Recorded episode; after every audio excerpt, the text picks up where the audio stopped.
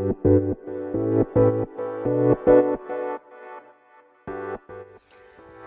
科行きの10分間始まります。このチャンネルでは日本最大級のブラジリアン柔術ネットワークカルペディエム代表の石川由紀が日々考えていることをお話しいたします。皆さんこんにちは。いかがお過ごしでしょうか？え最近はですねあの予約投稿というものにしているのでまあ、日付がずれちゃったりするんですけどこれを収録してる今は、えー、9月の24土曜日ですね。でも多分皆さんがこちらを聞いてらっしゃるのは25だと思います。そういうふうに予約投稿しようと思います。で僕は多分今車に乗って、えー、大阪へと向かっている途中の予定ですね。大阪のホテルに泊まってえー、っと火曜日には芦屋で撮影をします。モデルさんもカメラマンさんもそこに集まってくださることになってます。楽しみですね。雨だけ降らなければいいなと思ってます。ではレターに参ります。えっ、とこちらはこの間読んだ、えー、648回目に対するあのその時に読んだレターにに対する反応ですね。鹿先生こんにちは。シャープ648で石川流育児法について質問したものです。ご回答いただきありがとうございました。私も自営業です。仕事中は仕事のことだけ考え、家庭では家庭のことだけ、家庭では家族のことだけ考え、空いた時間にライフワークに取り組んでと自分を縛ってがんじがらめにして、えー、しすぎていました。変な深刻さが家庭にも伝わっていたと思います。そうなるくらいなら空いた時間に好きなことをして妻には「いや今日も忙しかったよ」と言えるくらい力を抜いていこうと思います。鹿先生のご回答を聞き気持ちが軽くなりました。ありがとうございました。はいありがとうございます。そうですね。まああのイクメンをしすぎてて疲れてる。という方でしたね。そう好きな時間を作っても何にもしないただダラダラしてるような時間もすごく大事なのであのそういうのをしましょう。僕はちょうどここで語ったのはこう町中華町中華ってね一番好きかもやっぱレストランの形態として。あのかしこまった中華じゃなくて手書きのメニューがあるような安い中華屋に行って本当はねビールとか飲んだ方がなんか様になるんでしょうけど、まあ、飲まずにこう店のね上の方にあのテレビがついてたら最高ですね。でテレビとかも普段は一切見ないので、ね、それを見ながら麻婆豆腐とか食べて僕はダラダラするのが好きですね。はい、で全く何の役にも立たない時間だと思いますが、えそういう時間を作っていきましょう。はいでは次のレターいきます。えー、っと石川先生こんにちは。テルマルイーズ、パーフェクトワールドなどロードムービーがお好きなのでしょうか。ロードムービーのどんな部分が好きかまたお気に入りのロードムービーはありますか。ご回答いただけると嬉しいです。はいありがとうございます。ロードムービーが多分好きなんです。えー、まず車が好きというのがありますね。車を運転しながらどこかに移動するという行為自体が好きです。A 地点から B 地点まで行くのに車が一番いいと思ってて飛行機はなんかめんどくさい。電車もうーんなんかめんどくさい。結構めんどくさい。車で移動するのが好きです。だからおのずとロードムービーは好きですね。でテルマンド・ルイーズ「パーフェクト・ワールド」まあ、これは僕がもう最高に好きな映画ですが他にもねやっぱり「マッドマックス」怒りのデスロード。これもロードムービーと言えると思いますね。これも相当好きです。そしてえー、っとねなんだろうな。リトルミスサンシャインこれ好きですね、まあ、好きな理由はこの出てくる車が僕が乗って乗ってたのと同じえー、っとワーゲンバスですねあのフォルクスワーゲンのタイプ2というワゴンというのもあるしこのね移動がねえっとねアリゾナからえー、っとカリフォルニアに行くっていうあのロードムービーなんですね。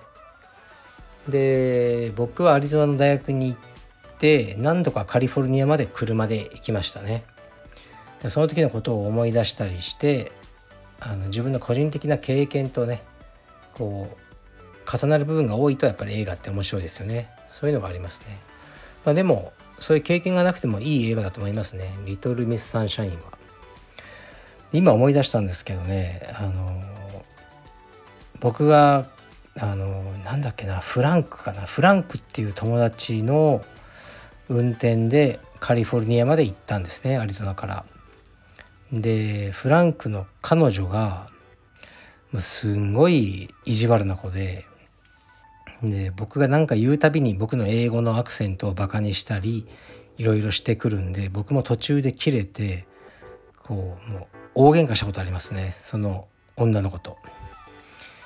いつか言ってやろうと思ってたお前にはって言ってあので向こうもね引かずにすごい罵り合ったのがありますね。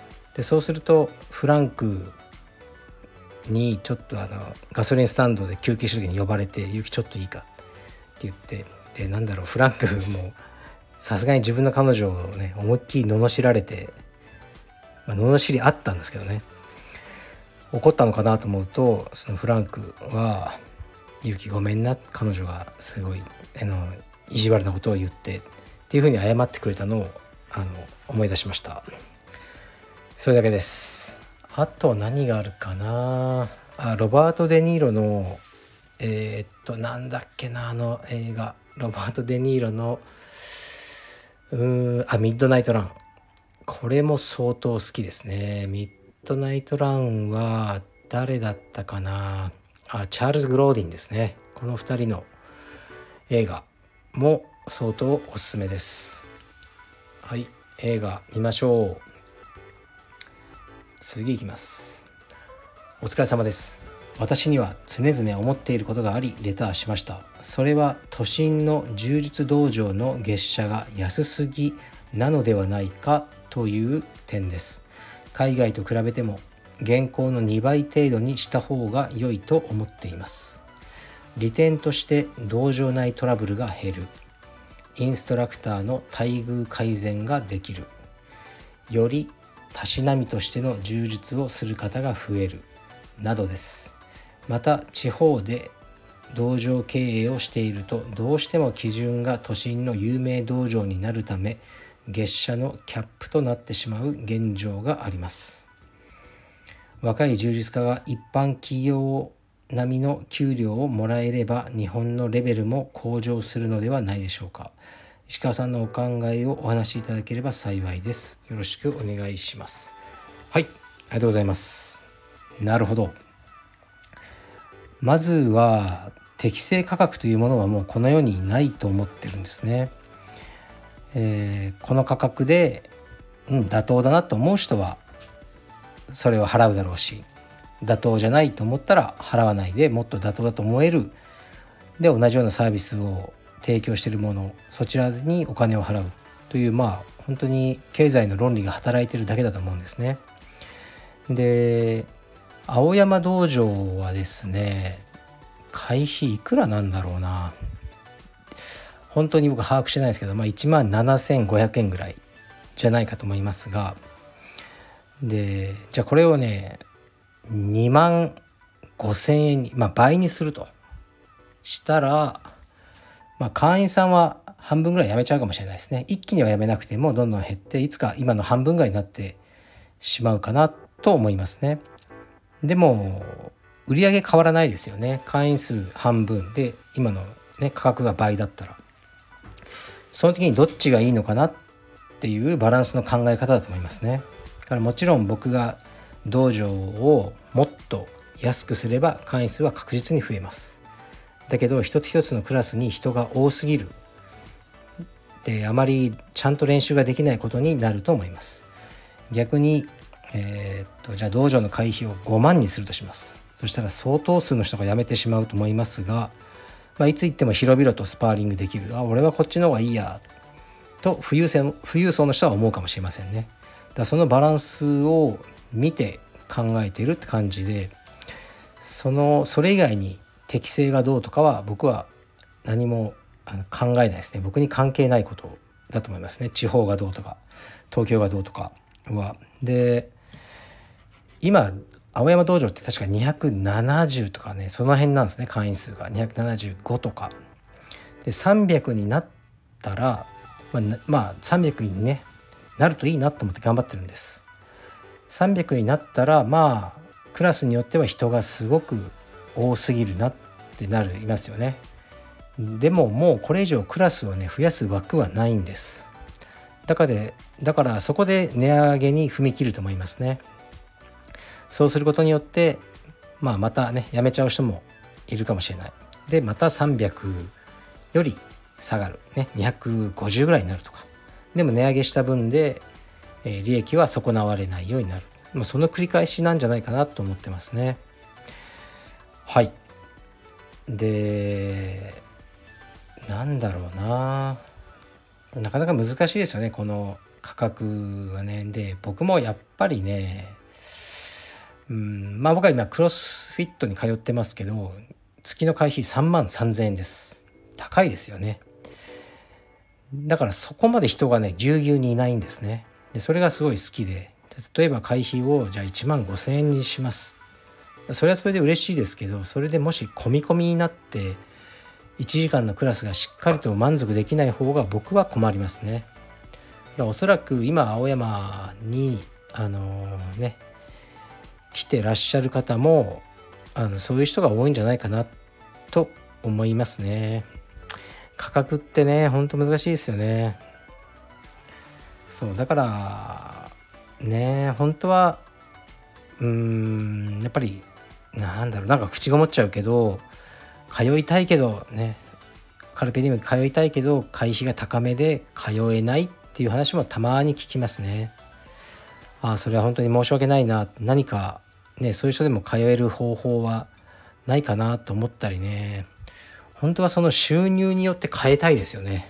うん。収入が少ない人は安くていいとか高い人はもっと払ってもらう。だといいんですけど実際無理じゃないですか。その方法はどこかで揃えるしかなくて、うん、でそのみんなが満足するラインというのはなかなかないと思いますね。だからもうねみんなの顔が浮かぶんですよ頭の中に。値上げしたらこの人困るだろうなとか。